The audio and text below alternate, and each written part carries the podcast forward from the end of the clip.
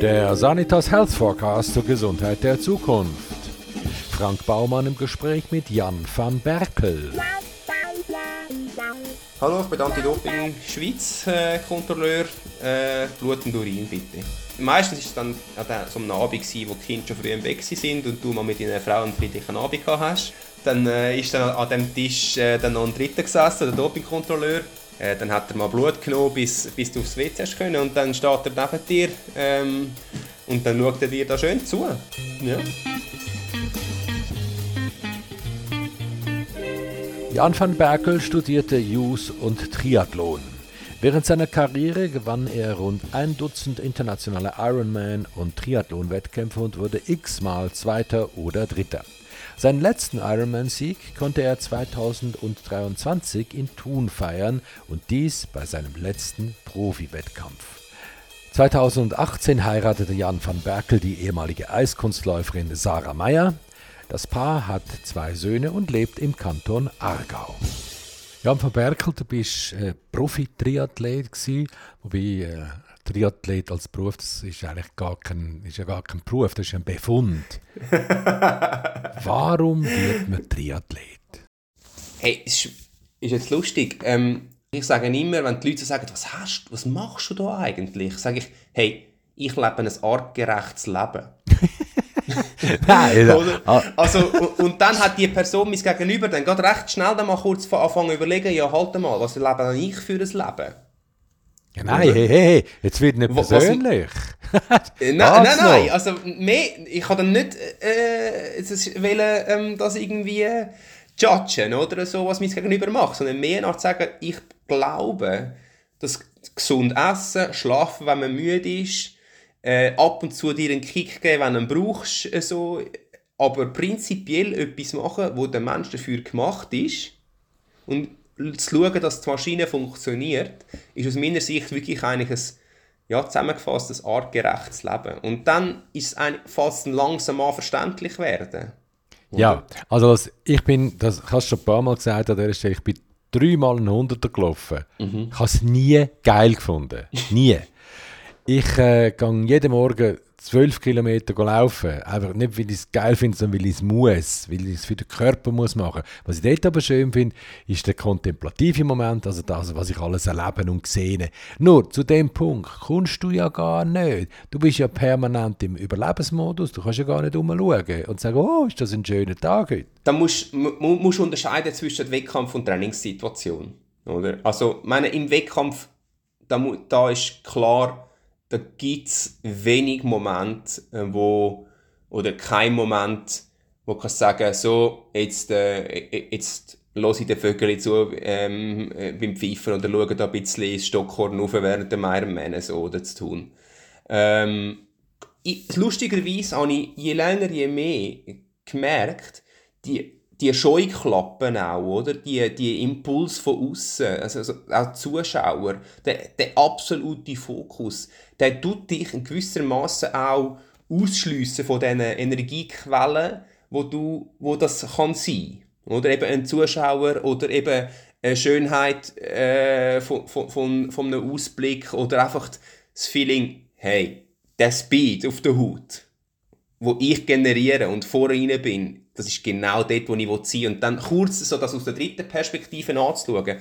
Das habe ich je länger mehr auch im Wettkampf gehabt, aber im Training muss ich sagen, also da, ich bin ja so viele Stunden unterwegs und viel auch relativ locker, dass, dass ich die Impuls und von außen die sehr gut wahrnehmen konnte. Und ähm, dass das dementsprechend wirklich äh, das Naturerlebnis immer auch da war. Oder eben auch je nachdem dann auch Gespräche mit Kollegen. Also ich gehe davon aus, dass du immer noch äh, mehr oder weniger flüssig trainierst. Kannst ja nicht einfach, wenn du mal an der Spitze bist, so aufhören, dann wird der Körper ja rebellieren. Jetzt meine Frage, wie unterscheidet sich der Trainingsplan von einem Weltklasse Ironman-Athlet zu einem Triathlon-Rentner?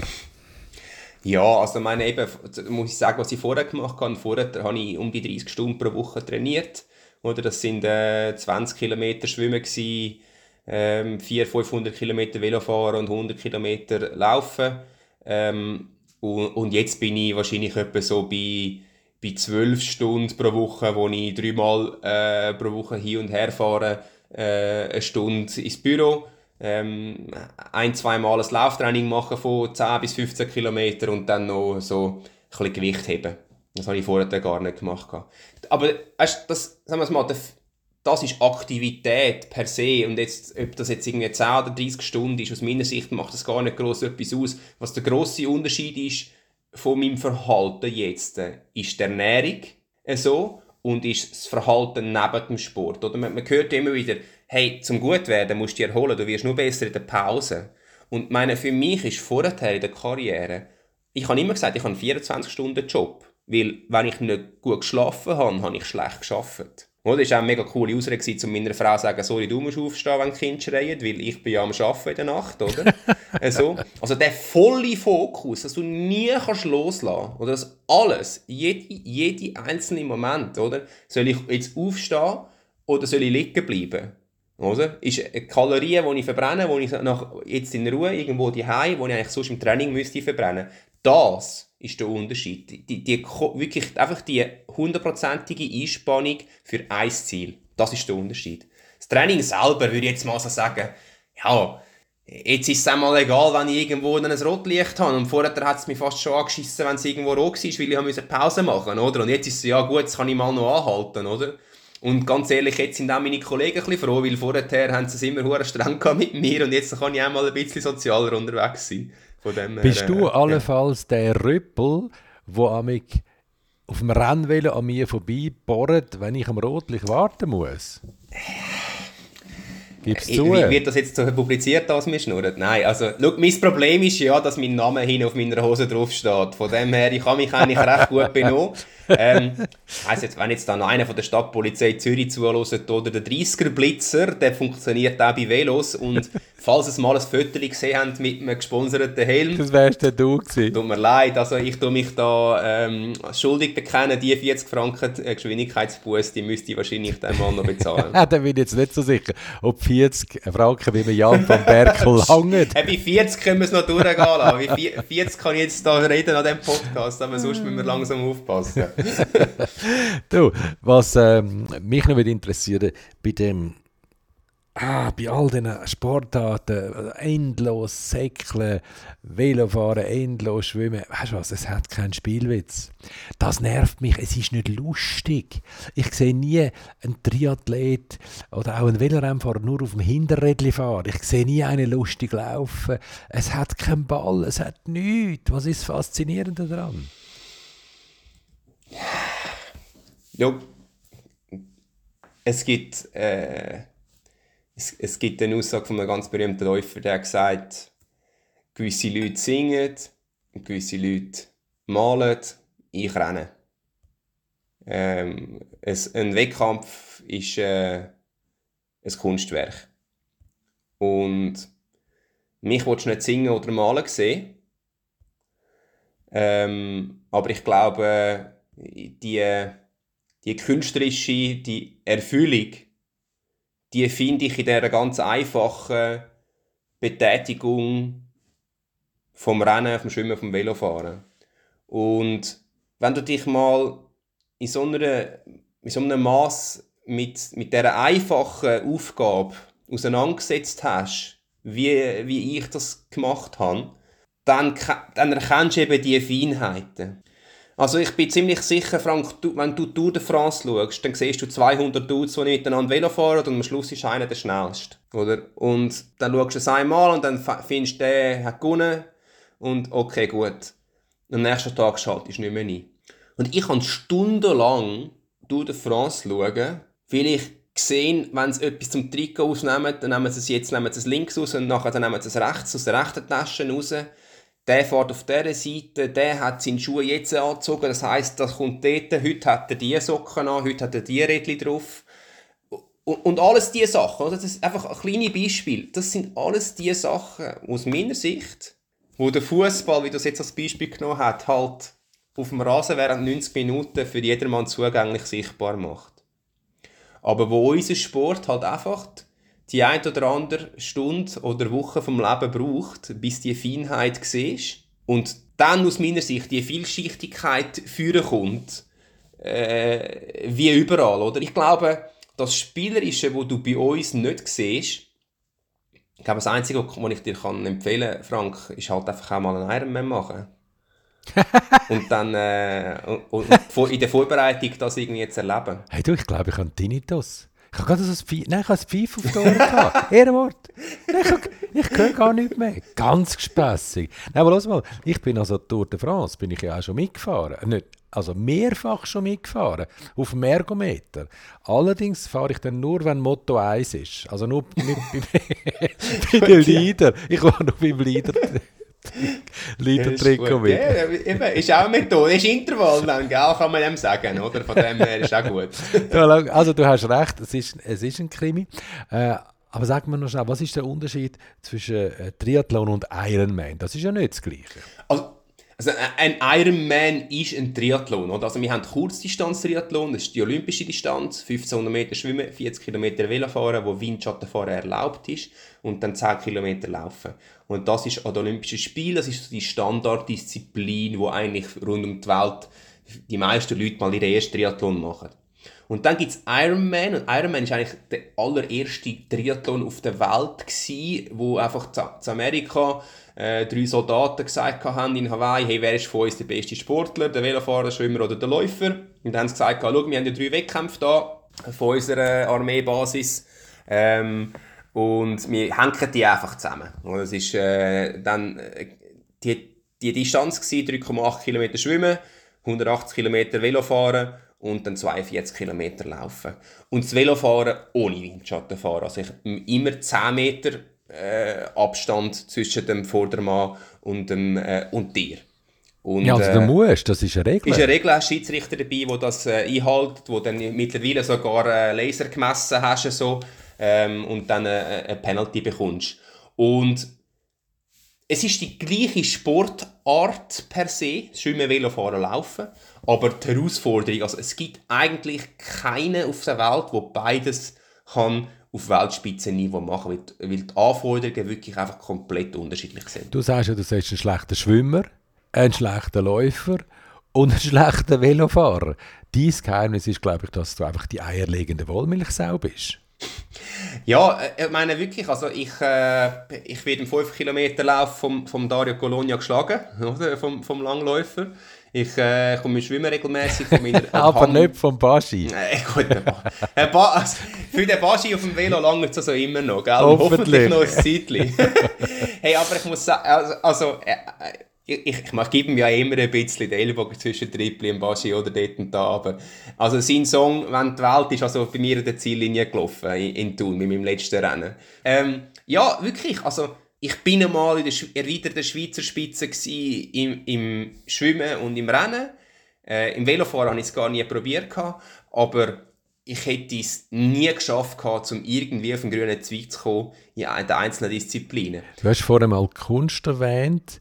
Tatsächlich glaube ich, dass das, was du machst, im weitesten Sinn eine Kunstform ist. Es ist äh, weißt vielleicht bist du gar kein Profi in dem Sinn, sondern ein Künstler. Und das, was du machst, ist, ist nicht eine Profession, sondern letztlich eine Passion.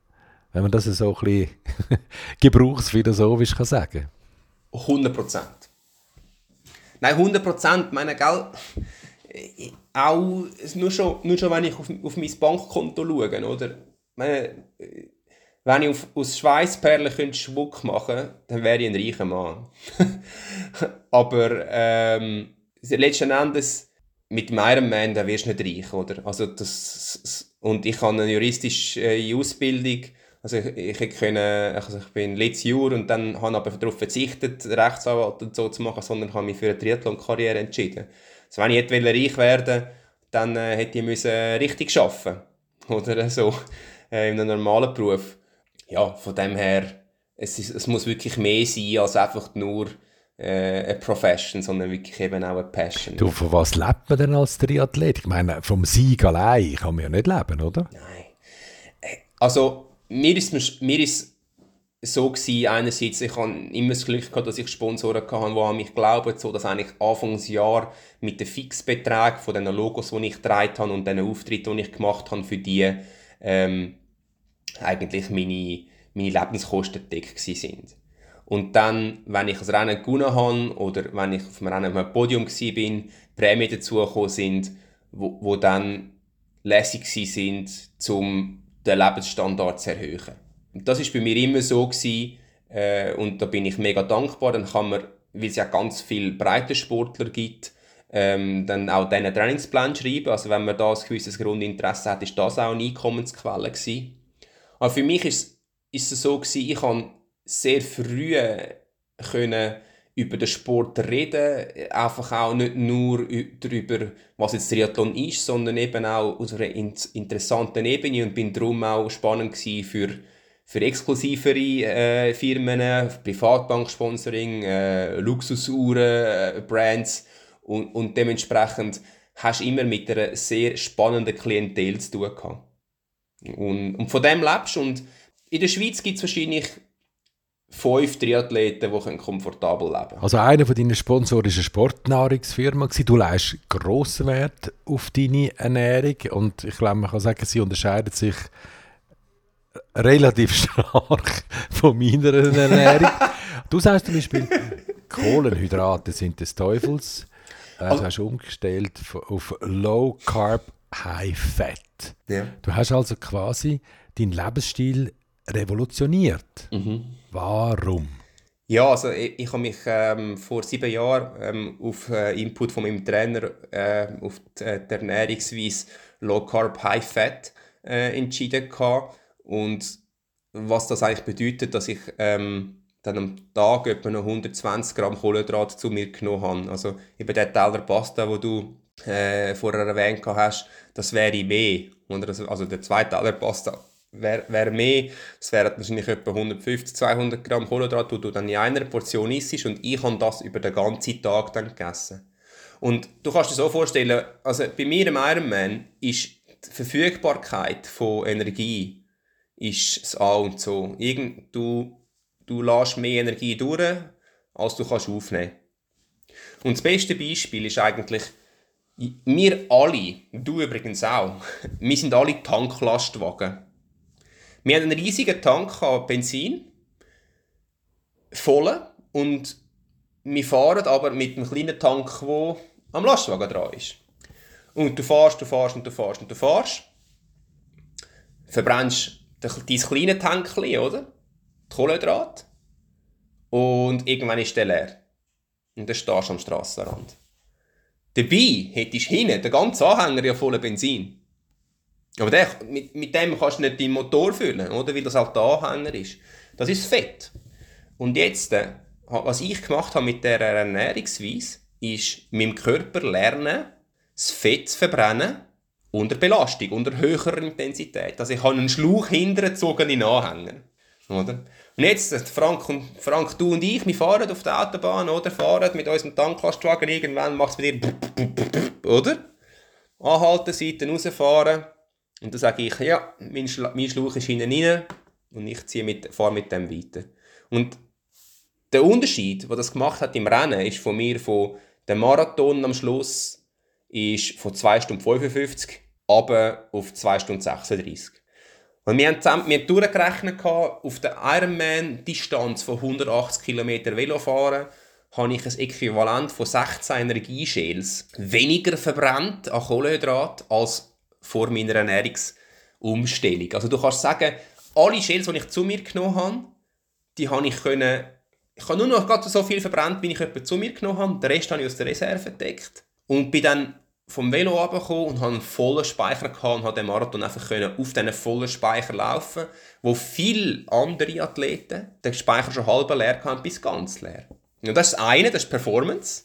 Oder? Und das Zweite ist ja auch wichtig, oder? Letzten Endes, Performance bedingt, dass du gesund bist. Oder? Und wenn jetzt du schaust, wenn, jetzt, wenn wir jetzt nach unserem Gespräch würden einfach da, wie wir so durch sind, ein Gocki trinken oder einen Teller Pasta nehmen das ist Insulin, das hast du an der Schädeldecke oben. Und zwei Stunden später hast du wieder Hunger. Und wenn du jetzt schaust, ich kann trainieren dreimal am Tag, dann heisst es, vorher musst du essen, nachher musst du essen, dann isst du noch normal. Isst achtmal am Tag Kohlenhydrat, hast achtmal am Tag, bam, bam, bam, das Insulin an der Schädeldecke oben. Und das ist einfach nicht gesund, schlichtweg, langfristig. Und ja, von dem her, ich, ich tue übrigens, du hast vorher gefragt, zum Unterschied von jetzt zu vorher, vor der Karriere zu jetzt. Ähm, ich esse gleich weiter so, weil das, ich überzeugt bin, dass es gesünder ist und eben artgerecht. Also die Neandertaler oder so, oder uns, dort, wo unsere Gene bestimmt worden sind, die haben nicht den Kühlschrank aufmachen und äh, 100 Gramm einfach Zucker zu sich nehmen zu jedem Zeitpunkt vom Tag. Die haben vielleicht mal eine Frucht nehmen und so, aber nicht immer. Wir fassen zusammen. Kohlenhydrat ist ein super Benzin für den Körper. Du aber setzt seit 2017 auf Normalbenzin. Fettoxidation, das ist der Schlüssel zum Ganzen. Ja, wie, wie kann man dann das einem armen, geschundenen Körper beibringen, dass es jetzt plötzlich kein Kohlenhydrat mehr gibt? Nein, oder nein, viel weiter vorne angefangen. Das machen ja gar nicht so viel. Du bist da quasi ein Exot. Ja gut, da rede ich ja mit dem Richtigen, wenn ich sage, dass ab und zu nicht normal sein, ähm, eigentlich äh, ein, äh, ein Gütesiegel. Wie sagt man? Ein Qualitätsmerkmal. Äh, ein Quali genau, ein Qualitätsmerkmal ist. Das habe ich jetzt gesagt, oder? Und ich will ja sagen, du wirst mir da definitiv beipflichten. Das ist ein USB, oder? ja.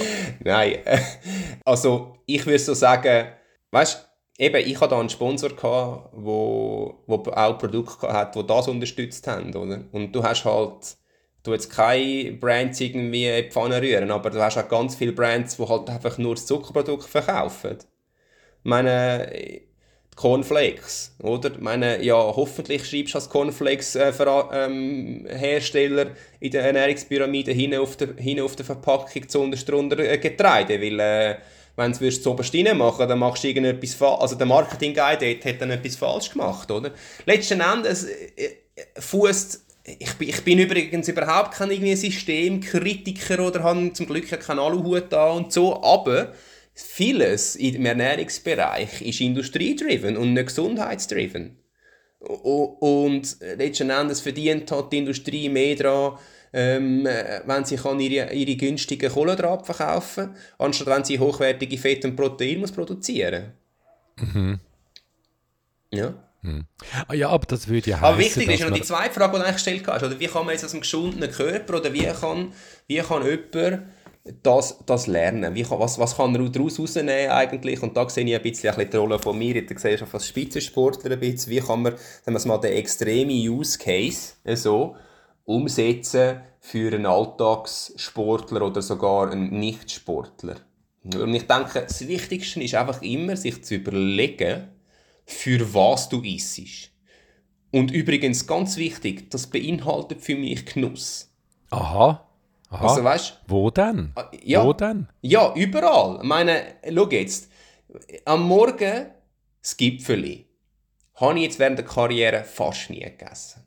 Aber ich habe dafür ein Hammerrührei mit Speck und Avocado und, äh, und Butter und dazu noch ein paar Beeren vielleicht irgendwie mit einem Low Carb Porridge gegessen.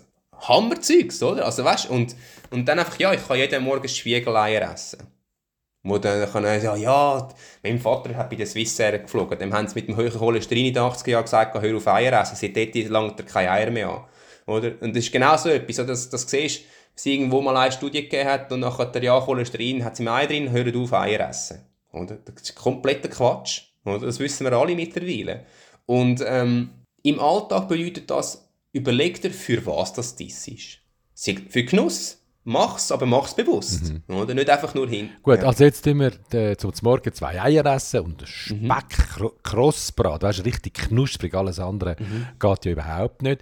Und dann vielleicht noch ein Avocado und dann ist ja schon gleich wieder Mittag. Ja, ja, also ich mache auch viel, also ja, sagen wir mal, jetzt im Alltag so, ich esse eigentlich fast nie mehr zum Morgen, oder, weil ich einfach schlichtweg weniger Energie verbrauche. Also ich tue dann den Körper ein bisschen darauf trimmen, dass er da eben genau meine Fettoxidation braucht und eigentlich erst zum Mittagessen. Also sagen wir mal, isst zum Morgen, dann isst Rührei mit ein bisschen Speck, nachher trainierst du vielleicht nur etwas am Mittag. Nein, nein, nein, ich trainiere gar ah, nicht. du trainierst gar nicht? Ja, also ich schon. Also gut, wenn du nicht trainierst... Aber ich, ich schon, aber ich gehe von dem aus, der nicht trainiert. Von gar nicht trainieren? Ja, vielleicht tut er ein bisschen, ja. ein bisschen laufen, ja. ein bisschen Paddle-Tennis spielen, ja, und, aber mehr nicht. Also wie ernährt er sich jetzt mit Low-Carb, High-Fat richtig? Ja, ja du meine, da musst du dir überlegen, oder wie, viel, wie groß das die Person ist, wie schwer das sie ist und äh, wie, wie fest willens dass sie, auch wie ihr Budget aussieht, so, oder was für sie ein grosser Einschnitt ist eigentlich so in, in Lebensstil. Ich denke, am wichtigsten ist für die Person, äh, kann ich langfristig so essen, ja oder nein?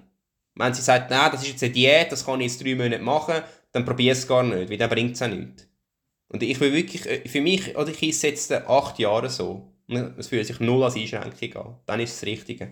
Isst am Morgen zwei Spiegeleier. Und nachher, was, auf was musst du verzichten, sind dann irgendwelche zuckrige Snacks. Aber meistens hast du auch keinen Hunger, wenn du halt Spiegeleier und ein bisschen Speck gegessen hast, bis zum Mittag. Dann am Mittag isst du äh, einen Salat mit einer Proteinbeilage.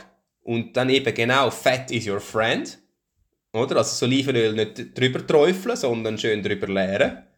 Weil du musst ja etwas haben, das dir die Energie gibt. Es ist, nicht, es ist Low Carb und nicht Low Calorie. Das ist ganz wichtig. Und dann wirst du wieder genug äh, gesättigt sein, dass du bis am Abend eigentlich keinen Hunger hast. Und jetzt im Beispiel von, dass du, dass du nicht trainierst, isst Gemüse und, äh, und vielleicht das Bullebrüstchen und eben ein bisschen Olivenöl und vielleicht ein bisschen Philadelphia, um ein bisschen sättigen Dessert kann ich dir zum Beispiel, also mein Lieblingsdessert ist 85% schwarze Schoki mit Erdnussbutter oben drauf geschmiert. Also das ist mein Lieblingsdessert. Ähm, der hat ein bisschen Zucker drin, aber nach dem Essen ein bisschen Zucker, das macht auch nichts. Oder ein paar Beeren mit Philadelphia und Kokosmilch.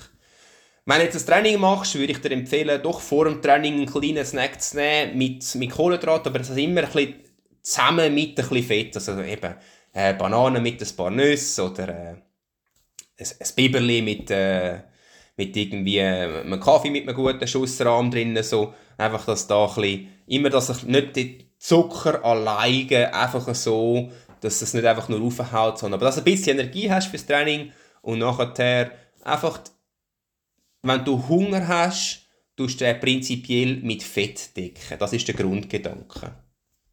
Und dann lässt der Körper sättigen und durch das tust du auch das Sättigungsgefühl vom Körper natürlich laufen lassen und nicht modulieren durch Zucker.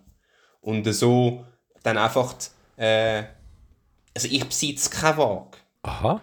Ich besitze keine Nahrungsmittelwaage und ich besitze keine äh, Körpergewichtswaage und ich bin seit acht Jahren gleich schwer. Ein Raunen geht durch die Menge. Wieso funktioniert das? Weil ich den Körper natürlich entscheiden wie viel Hunger er hat und darum war es auch mega einfach für mich, zumindest jetzt einmal im halb, ersten halben Jahr nach der Karriere, um eigentlich ziemlich ähnlich zu bleiben von der Körperzusammensetzung. Äh, Klar habe ich jetzt ein bisschen mehr als vorher, weil dann ich, vor allem hätte ich vorher etwas falsch gemacht oder so. Mhm. Aber äh, mhm. mein Körper weiß, wenn er genug hat und dann hört er auf. Du, inwiefern verändert sich denn der Geschmackssinn? Extrem. Mass also, das beste Beispiel ist Kaffee. Früher habe ich mit irgendwie drei Löffel Zucker getrunken. Und wenn du mir jetzt so einen, äh, so einen kalten Kaffee aus der Tankstelle gibst, so einen gesüßten, dann stellt es mich hinten raus.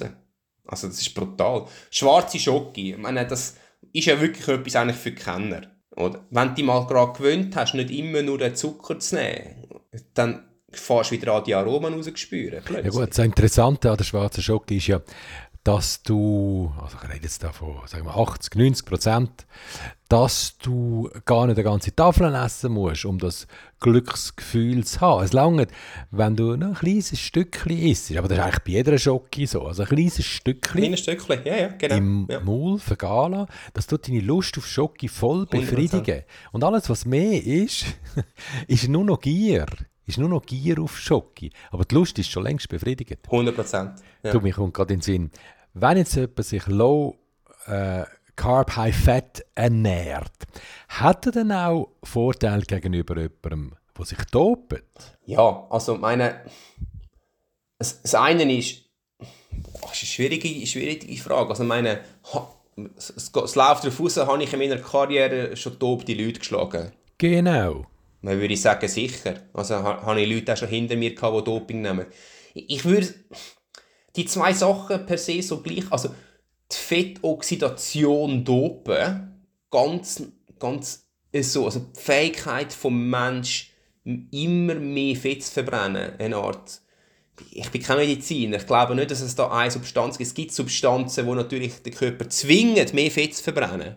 Oder so. Aber meistens geht das dann auf die Lasten von Kohlenhydrat. Wenn du es in einer Substanzform zu, äh, irgendwie versuchst zu modulieren. Ich sag's mal so, ich habe in meiner Karriere immer einen mega harten Kurs gefahren, auch als, als Sportrechtler. Also versucht, meine Kollegen darauf zu sensibilisieren. Und da werden ja auch die ein oder anderen jungen Eltern oder äh, Eltern von Teenagern, die Kinder haben, die Sport machen, zuhören. Das, was ich gemacht habe im Sport, ist, und das, was meine Frau gemacht hat im Sport, das, was meine Schwester gemacht hat, wir sind an der Olympiade, gewesen, wir sind zu Hawaii, wir haben Rennen gewonnen, wir haben Rennen verloren. Ähm, das ist natürlich möglich.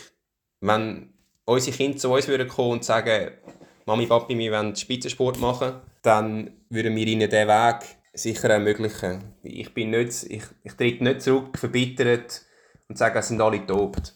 Und letzten Endes kannst du sagen, Betrügen gehört zum Menschen dazu, äh, im Sport, im Spiel, in der Liebe, im Beruf, in der Gesellschaft. Solange der Mensch Mensch bleibt, wird es die Oper geben. Aber äh, ja, ich, ich habe nicht, mal das Gefühl, dass es mehr, mehr ist als, als sonst im, im Schnitt in der Gesellschaft eigentlich. Das stimmt vielleicht, aber im Gegensatz zu den gesellschaftlichen Betätigungsfeldern, wo man beschissen kann, mhm. wird im Sport ja kontrolliert. Zum Glück. Ja, zum Glück, weil aber eben auch eigentlich auch das, was ich als Sportler lang verkauft habe, ist ja auch die, dass ich meinen Körper so weit gepusht habe, äh, natürlich also das zu erreichen, oder? Und da, das beinhaltet eben, dass es frei ist von Beschiss. Ich meine, wenn man da den Bodybuilder zuschaut, dann weiß jeder, dass die bis Rand auf, dass es eigentlich noch irgendwelche laufende Apotheken sind. Und dann ist es fast schon, ist es ja klar, dass, dass es, und dann ist, gehört es auch zum Produkt dazu. Oder? Mhm. Ja, und testet wird ja ziemlich Aber ist mega heftig, spannend. oder? Ja, voll. Also, meine, ich habe, äh, also, meine, eben, das denke ich, das sehen ganz wenige Leute, oder?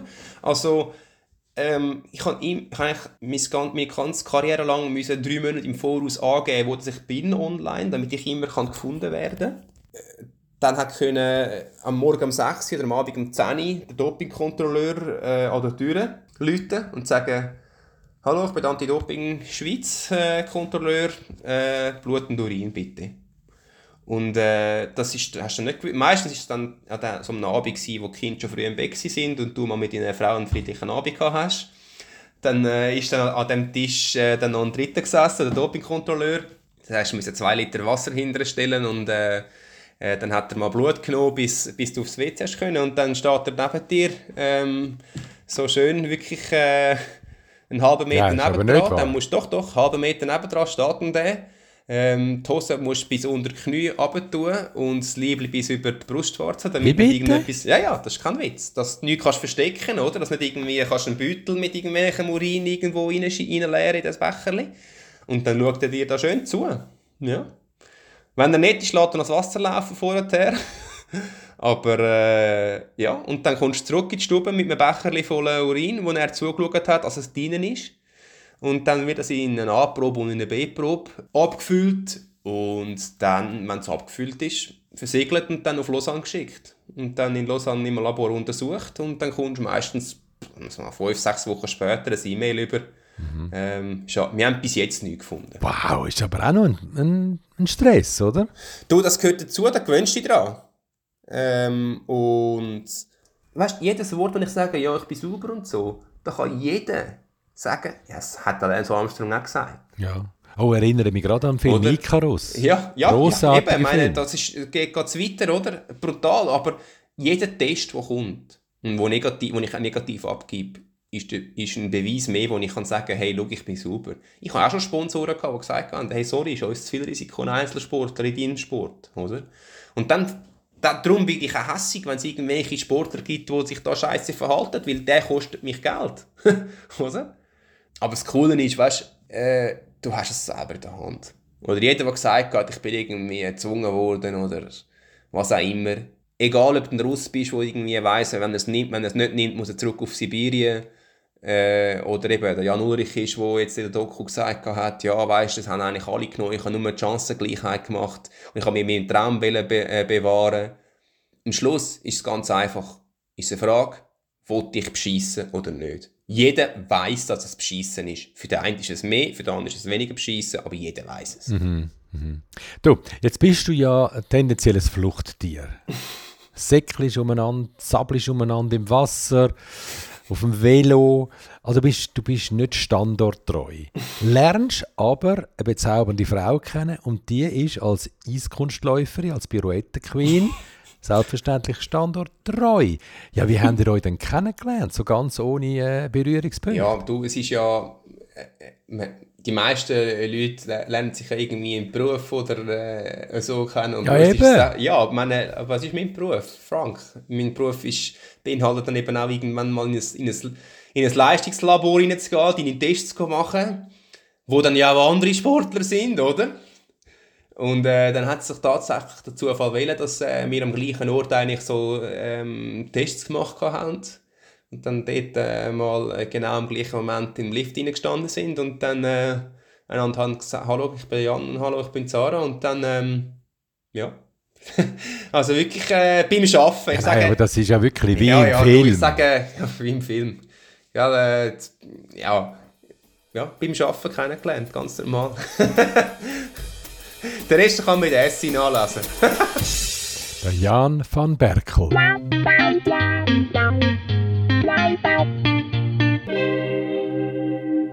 Wenn Sie mögen, was Sie hörten, abonnieren Sie uns und bewerten Sie uns. Und empfehlen Sie uns fleißig weiter. Ja, und den Bestseller Sanitas Health Forecast, den gibt's überall dort, wo es gute Bücher gibt.